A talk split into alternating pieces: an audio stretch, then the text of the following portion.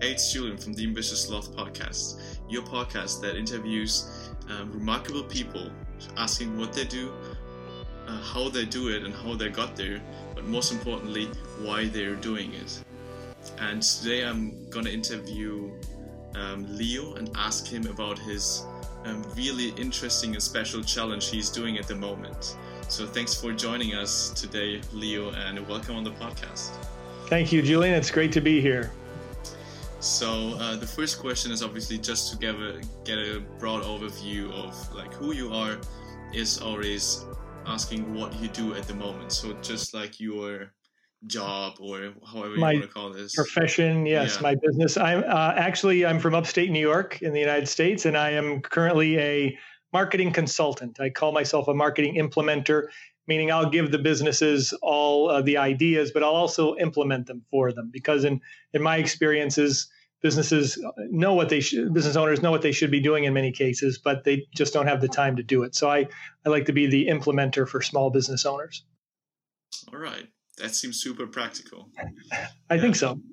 And um, why i got intrigued was obviously because of your super interesting challenge you're doing at the moment and are already quite far with that. So mm-hmm. i don't want to say anything beforehand so just start your story about it and let us know what your challenge is right now. Well, uh, back in on May 23rd of this year, I was looking through my collection of uh, tweets that I had liked over the years. And I saw one from an author named Andrea Waltz, and that quote was I can achieve every goal and reach every dream by simply hearing no more often. And that came from a book called Go for No. I'm very familiar with that book. I bought it 11 years ago. And the message of that book is to succeed faster, you need to really increase the number of no's you hear. So it's called intentionally increasing your failure rate. So right around March 23rd, when I saw that, I'd been wanting to come up with some summer project that I could do. And I decided that getting a bunch of no's, getting a bunch of rejection was going to be my goal for the summer. Now, I, I was aware of Go for No. I recommended the book many times over the years and uh, just never took it on as a project. So I was trying to figure out how many no's should I shoot for. I figured one no a day was too easy. Uh, a uh, hundred didn't sound like enough, but a thousand no's sounded like a really ambitious project for the summer. I wanted to be done by the end of August. So that's how a summer of a thousand no's was born. So my goal between May 23rd and August 31st was to get my sales pitch uh, rejected a thousand times. It's my sales pitch for my services. So that's that's why I contacted you, just because I uh, to see if you had any interest in talking to someone who's out there and actively seeking failure, which is something you probably don't hear about all the time. Exactly. Yes. And you started that with the intention to uh, eventually increase your um, failure rate and get better in your business, right? That's correct. Increase the number of clients I had and uh, make me less fearful, I guess, of, of the word no.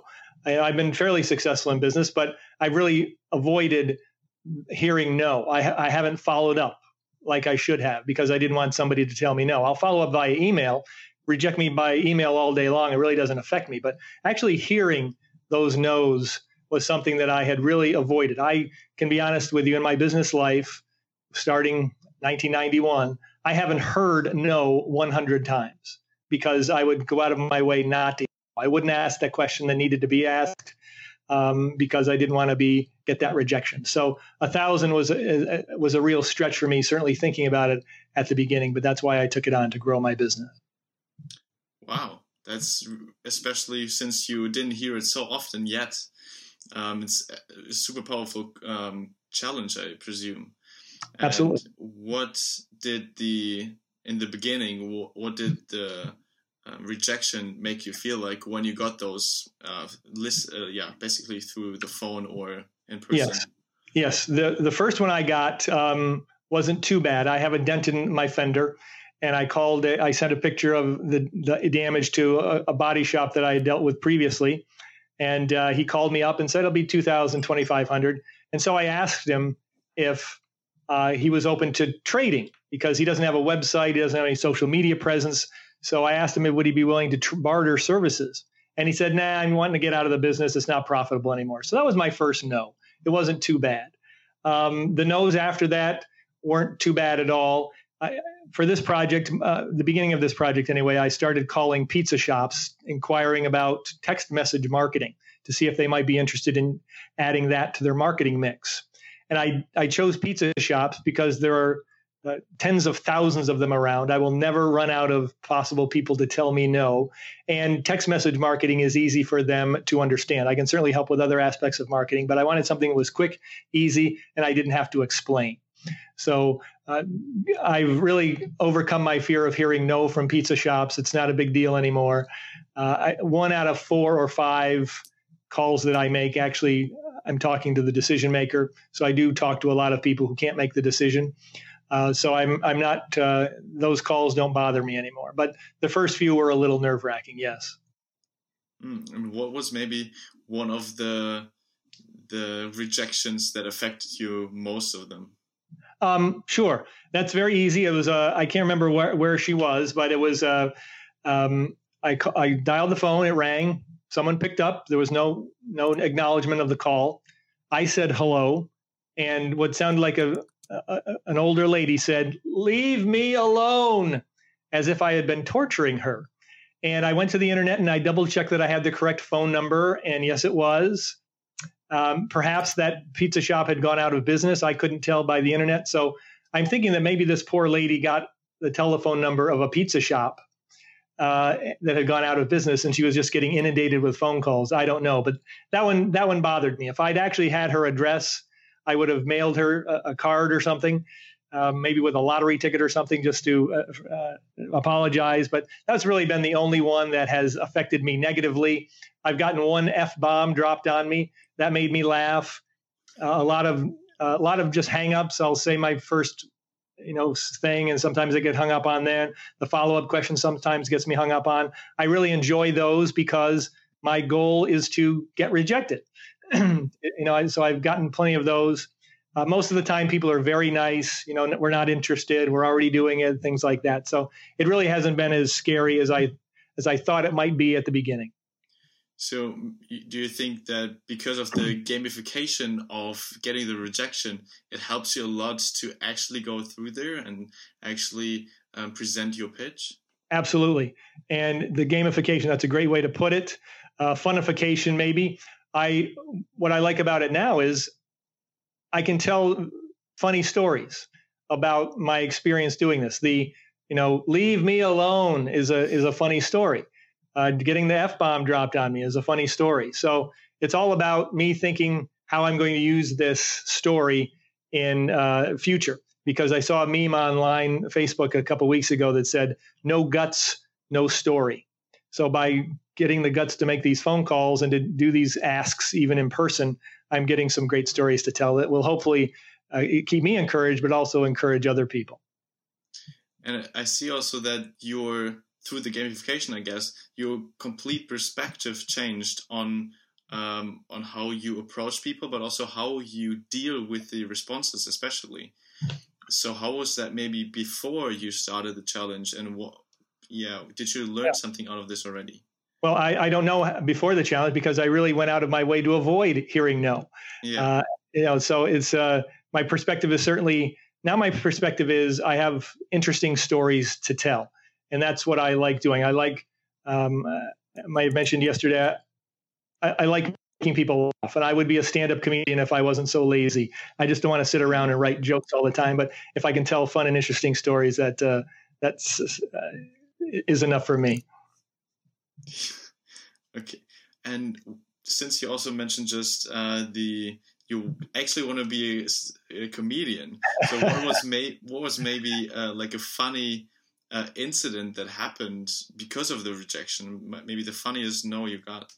So so far yesterday, I was um, I have a, dry, a garage and the blacktop in my garage has settled over the years. And so now there's a fairly good lip to get into my garage. So I'm going over a speed bump every time I have to get into my garage. So I've been looking for, um, you know, a, a, a, bucket full of blacktop that I could just use and put down and get rid of that bump. So I was driving out yesterday, and I saw these guys. They were putting a new a parking lot in a, an apartment complex.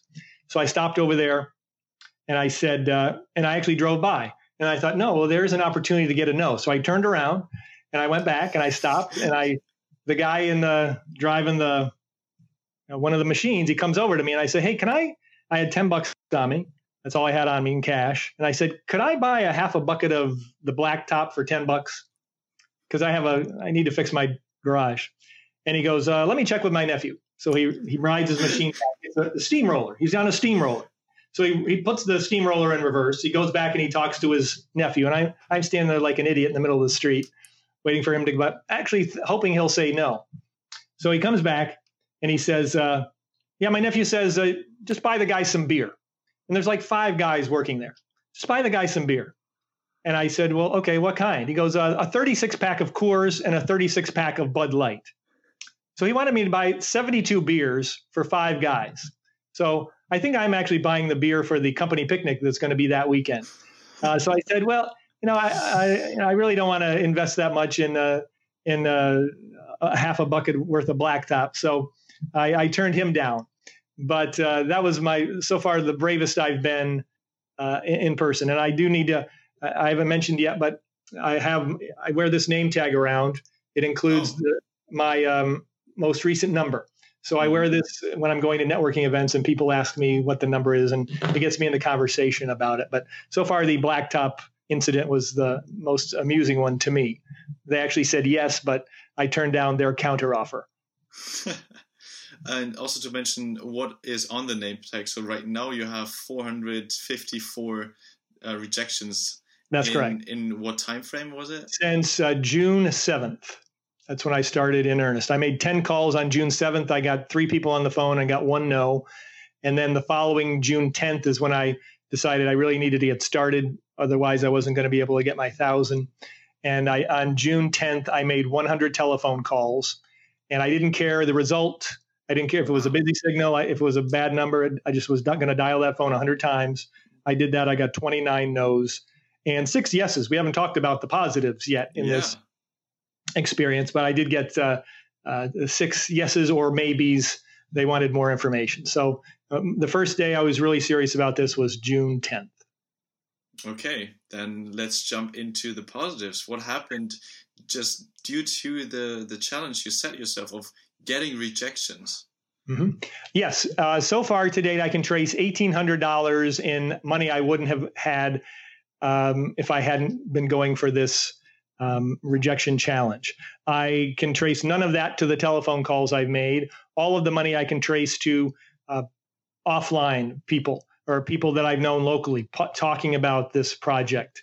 Um, telling people what I was doing, and they wanted more information. And they, oh, you you do marketing, you help with marketing. So uh, that's where I've gotten the $1,800 from so far. 700 of that is recurring. So that comes around every month, which is a nice little feature of being in the business I'm in. So, yes, I'm very happy with the result so far. Um, hoping to double or triple that number by the end. But that's also really interesting that not due to the calls itself or the effort itself, but rather people talking about this challenge made you uh, or gave you such a positive impact. Right, exactly. Why, why do you think this is the case? Maybe not um, due to the calls you did or due to the increased efforts? Well, it's just my courage in asking. Now that I have this goal, you know, I wouldn't have turned around and asked about the the blacktop if I hadn't been on this thing. I'd say, oh, there'll be somebody else making a driveway somewhere else. But because I have this goal now, I'm more bold in getting out there and talking. And and again, it gives me a story to tell, and that's really what I'm looking for. I'm looking for the funny rejections. I'm looking for the uh, the people who ask weird follow up questions. So I'm looking for that that stuff out there, and and you're going to get more of that when you're dealing with people one on one than you are going to be on the phone. Yeah, indeed, and um, maybe you also had um, in the beginning a feeling of yeah how you felt about rejection, even though you didn't have have so many of them. But mm-hmm. what is the maybe difference, especially the ones in person, uh, mm-hmm. from now and before? Yeah, I'm I'm older now. Uh, I care less about what people think of me. Um, so th- so that's part of it. Certainly, age. Oh, okay. So the age actually helped you because yeah. I could have also imagined that people getting um, older ca- care more about what the people say about themselves because they're like in a structured environment and don't want to um, be uh, yeah seen by the neighbors as somebody weird or anything in this this context. How or why is that different for you? Well, I, I'm, I'm sure I've been seen by uh, as weird by the neighbors uh, from the beginning, so it's not been a a big thing. Um, I'm a, a, a single guy who lives alone and uh, ha- has a, uh, a, a pretty unusual life. I don't go to work every day. I'm not leaving going to work like a lot of my neighbors are. I know I know most of my neighbors. I'm friendly with my neighbors, but I'm certainly different than most people. So that's not an issue for me. I've always been the guy to wear weird name tags like this uh, at networking events. So um, anything that gets people talking about you in a positive way is is what I'm going for. And you know, I, I, suppose wearing a name tag like this isn't necessarily a positive. A lot of people think it's probably weird, but it gets people talking uh, about you and about your business, and I can't see where that hurts too often. Yeah, and has this always been um, characteristic of yours? So when you know, consider back, um, maybe back in your twenties or in your teens, has this been some kind of a special mark for you? Yeah, I, yes, I think so. It's funny. My father, uh, when I was in first, second, third grade, he worked for a pen company, and uh, that was one of the things they sold pens. And they were weird pens. So you could get a pen that looked like a little golden hammer. He had pens that had shredded money up inside. So there's shredded money in the pen so you could see inside. All sorts of weird pens. And so I would always bring those to school and I, uh, people were always amazed by these these weird pens. So I've always done the, the little things, even way back then, to uh, to stand out. And it's funny because I'm not an I'm not an extrovert at all. Uh, if you come over and talk to me, I'll talk your ear off. But most of the time, I'm not going to go over and talk to you unless you know you're you've got a weird name tag on or you you're doing something else to call attention to yourself. Then I'll come over and talk. But I'm really not a, a an outgoing guy. I much prefer being on stage in front of two or three hundred people as opposed to being in front of one person. Um, because and it's I, uh, there are other people that are like that, but you know if you're trying to be funny, and I'm usually trying to be funny, and you're talking to one person, if you say something funny and they don't laugh, and it hurts. But if you're in a room of two or three hundred people and you say something funny, somebody's going to think it's funny. Uh, so your odds are much better, I guess. Interesting. And so you you said you also started um, your own business in the 1990s, right? Yes, 1991. Yes. And so you, because of like what reason made you choose to just start your own thing instead of maybe going the easy route and getting a, a, a normal job and a real job. Yeah. Yes. Yeah. I, I, did get a I did get a finance degree from Siena College in Albany, New York, and but during my between my sophomore and junior year, I worked full time for a large newspaper in Albany, New York. And I, I, worked in the classified department, so I had a headset on every day, and I was taking ads over the phone, and it was a great job.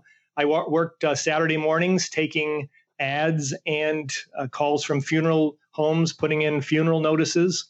So I really liked the job and I liked the people. But that summer, working full time, I didn't like because I would get up in the morning, shower, shave, drive in heavy traffic down to work, and turn around in the afternoon and drive in heavy traffic home. And I was 20 years old at this point, and I and I decided, hey, uh, this is not something I want to do for the rest of my life. So, um, believe it or not, with my finance degree, I started a carpet cleaning business in 1991, and I was studying all sorts of marketing and I was getting a lot of great ideas. I was using those ideas to to build the business, but I was also getting ideas for other types of businesses. So I was getting great ideas for restaurants and pizza shops and insurance agents and all those sort of businesses, but I didn't want to start any of those businesses. That's how I sort of I got an interest in the the marketing aspect of things and the actual doing of the marketing because you know thank you notes are simple to do for businesses they're also simple not to do so that's one of the services i provide for some of my uh, customers. So I, I, guess the long answer to your question is I, I worked for a large company as a 20 year old. I decided I didn't want to do this my entire life. So that's how I went off and decided to become, become an entrepreneur. And then just immediately from one day to the other, you started um, with an actual business. Actually, it's funny story.